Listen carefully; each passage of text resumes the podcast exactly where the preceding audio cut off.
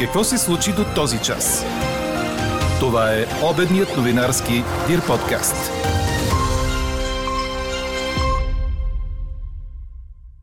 Българските синоптици протестират. Спряна е прогнозата за времето и към медиите. Президентът Румен Радев с нов упрек към правителството. Назначиха се нови хора в ръководството на енергетиката, но къде са резултатите? Евродепутатът Ангел Джамбаски беше обвинен, че е отправил нацистки поздрав в залата на Европейския парламент. Той го определи като пълна глупост и ще иска извинение. Стига заплащането да е адекватно, няма значение дали 5 дни по 8 часа или 4 дни по 10 часа. И в двата случая, ако заплащането не е адекватно, отказвам да работя. Това е един от коментарите ви по днешната ни тема, свързана с въпроса. Искате ли да работите 4 дни седмично, но по 10 часа на ден? Какво ще споделихте с нас до момента? Ще разберете в края на подкаст новините. Говори Дирбеге. Добър ден, аз съм Елена Бейкова. Чуйте подкаст новините по обяд. Топло за февруари време ни очаква днес, но ще бъде облачно в по-голямата част от страната, според прогнозата на Иво Некитов. Няма да вали. Максималните температури ще са от 13 до 18 градуса. Национален институт по метеорология и хидрология. Протест. Този надпис стои на интернет страницата на института днес, когато в дневния ред на парламента е поправката, прехвърляща института от Министерството на образованието към Еко-министерството. В момента, в който бъде приета поправката, протестът ни става безсмислен. Затова решихме, че това е моментът, в който да протестираме. След това ще решаваме какво да правим, каза в ефира на BTV синоптиката Настасия Кирилова. По думите и причината за недоволството на метеоролозите е, че това преместване се прави прави изключително бързо, без да е съгласувано и обсъдено с тях. Друга причина за тревога са запланувани промени в правилника на института и назначаване на директор, без да е предложено от научния съвет на института. По думите на Кирилова няма диалог с институциите. Към момента прогнозата за времето не се публикува на сайта WeatherBG, спряно е и подаването и към медиите. Няма да бъдат спрени обаче прогнозите за времето за държавните институции, за да не бъде засегната националната сигурност. Главният прокурор Иван Гешев смята за основателни опасенията за проблеми с върховенството на правото и правата на човека в България. Има все повече случаи на нарушаване или заобикаляне на закона от страна на МВР. На лице е полицейски произвол и много случаи, които с бързи темпове ни връщат в години преди приемането ни в Европейския съюз. Така Гешев коментира пред журналисти предложенията за промяна в държавния бюджет, с които се предвижда увеличаване на средствата за Българската академия на науките и намаляване на тези за съдебната система. По думите му, задължение на държавата е да осигури средства за всички сектори. Това не е първият опит за въздействие върху съдебната власт.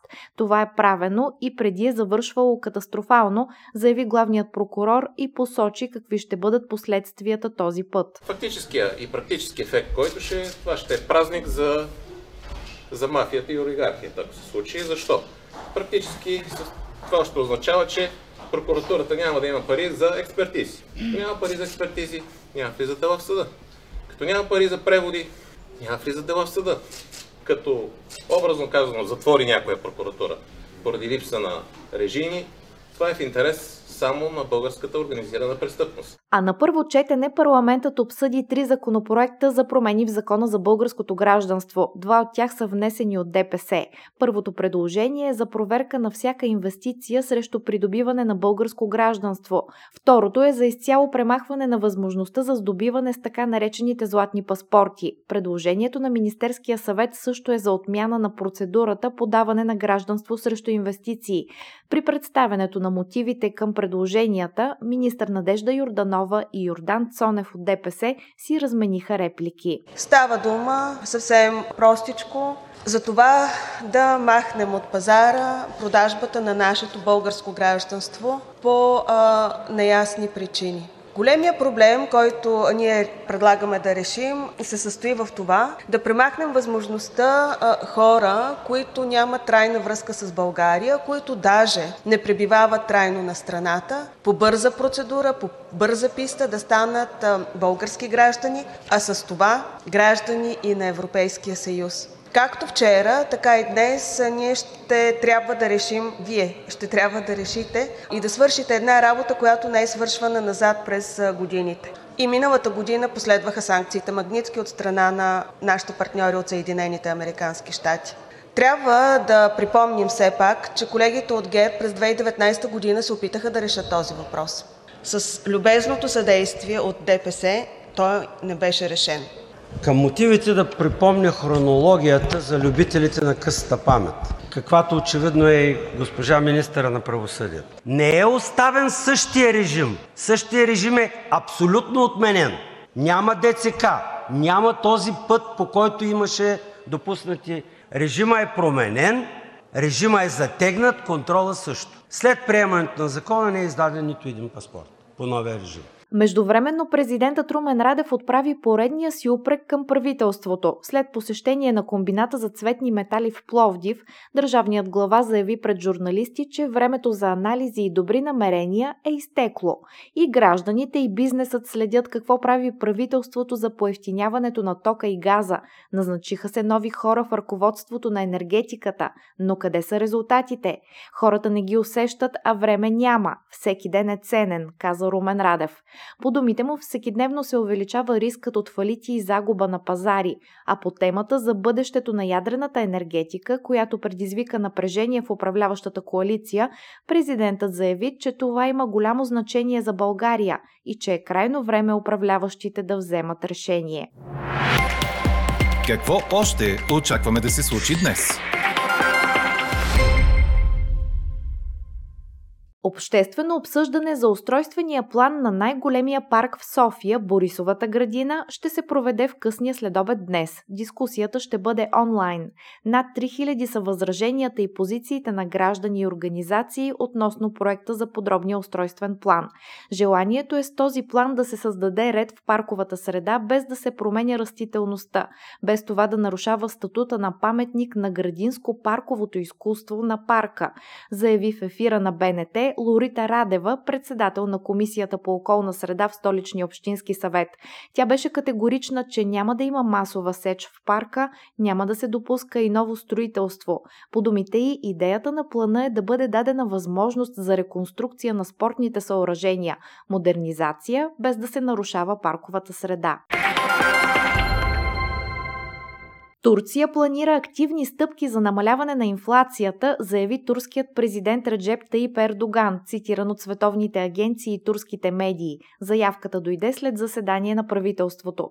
Ердоган посочи, че властите следят строго дали в магазините за хранителни стоки са сменени етикетите след намаляването на ДДС на основни хранителни продукти.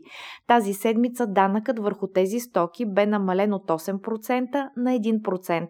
Президентът подчерта, че търговците търговците, които не са сменили етикетите, ще бъдат глобявани. Той обяви мерки в подкрепа на домакинствата и на предприемачите на фона на високите цени за ток и газ. Ще се коригира нивото на тарифите за електричество за битови потребители, а около 4 милиона домакинства в страната ще получат държавни субсидии за справяне с високите сметки за природен газ и ток. Инфлацията в Турция достигна 49% през януари, което е най-високата и стойност за последните 20 години. В страната имаше протести заради инфлацията и най-вече високите сметки за ток. Четете още в Дирбеге! Доскорошният капитан на националния тим на България по футбол Ивелин Попов ще завърши своята кариера в Левски, предаде Корнер. 34-годишният Попов ще се присъедини към сините през лятото, когато договорът с настоящия му тим Сочи изтича.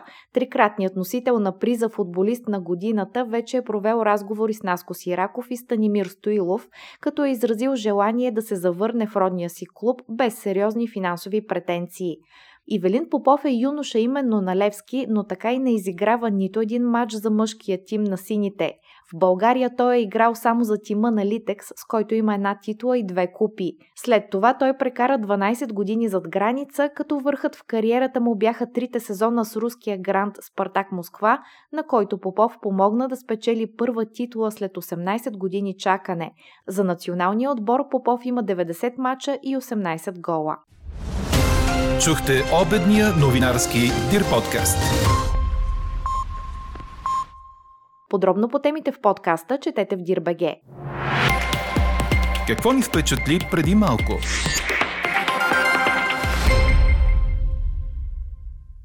Българският евродепутат Ангел Джамбаски отправи нацистки поздрав в залата на Европейския парламент в Страсбург, жест, който бе осъден от председателката на тази институция Роберта Мецола и може да му навлече наказание, съобщи Франс Прес. Джамбаски се изказа по време на дебат на пленарната сесия на парламента за обвързването на европейските фондове с върховенството на правото. След това, докато се изкачваше нагоре по стълбите към изхода на залата, се обърна и изпъна дясната си ръка в продължение на няколко секунди преди да излезе. Жестът, отправен от българския евродепутат, бе осъден от председателката на институцията Роберта Мецола, а заместник-председателката Пина Пичерно, която ръководеше дебата, каза, че с помощта на камерите в залата ще бъде проверено дали е имало фашистки поздрав или не. Пред BTV Ангел Джамбаски заяви, че случилото се е пълна глупост, за което ще настоява да му се извинят. По думите му, вдигането на ръка е било жест на съгласие с Роберта Мецола, която помолила него и част от колегите да не спорят, защото и пречат да води заседанието. А какво ще кажете за това?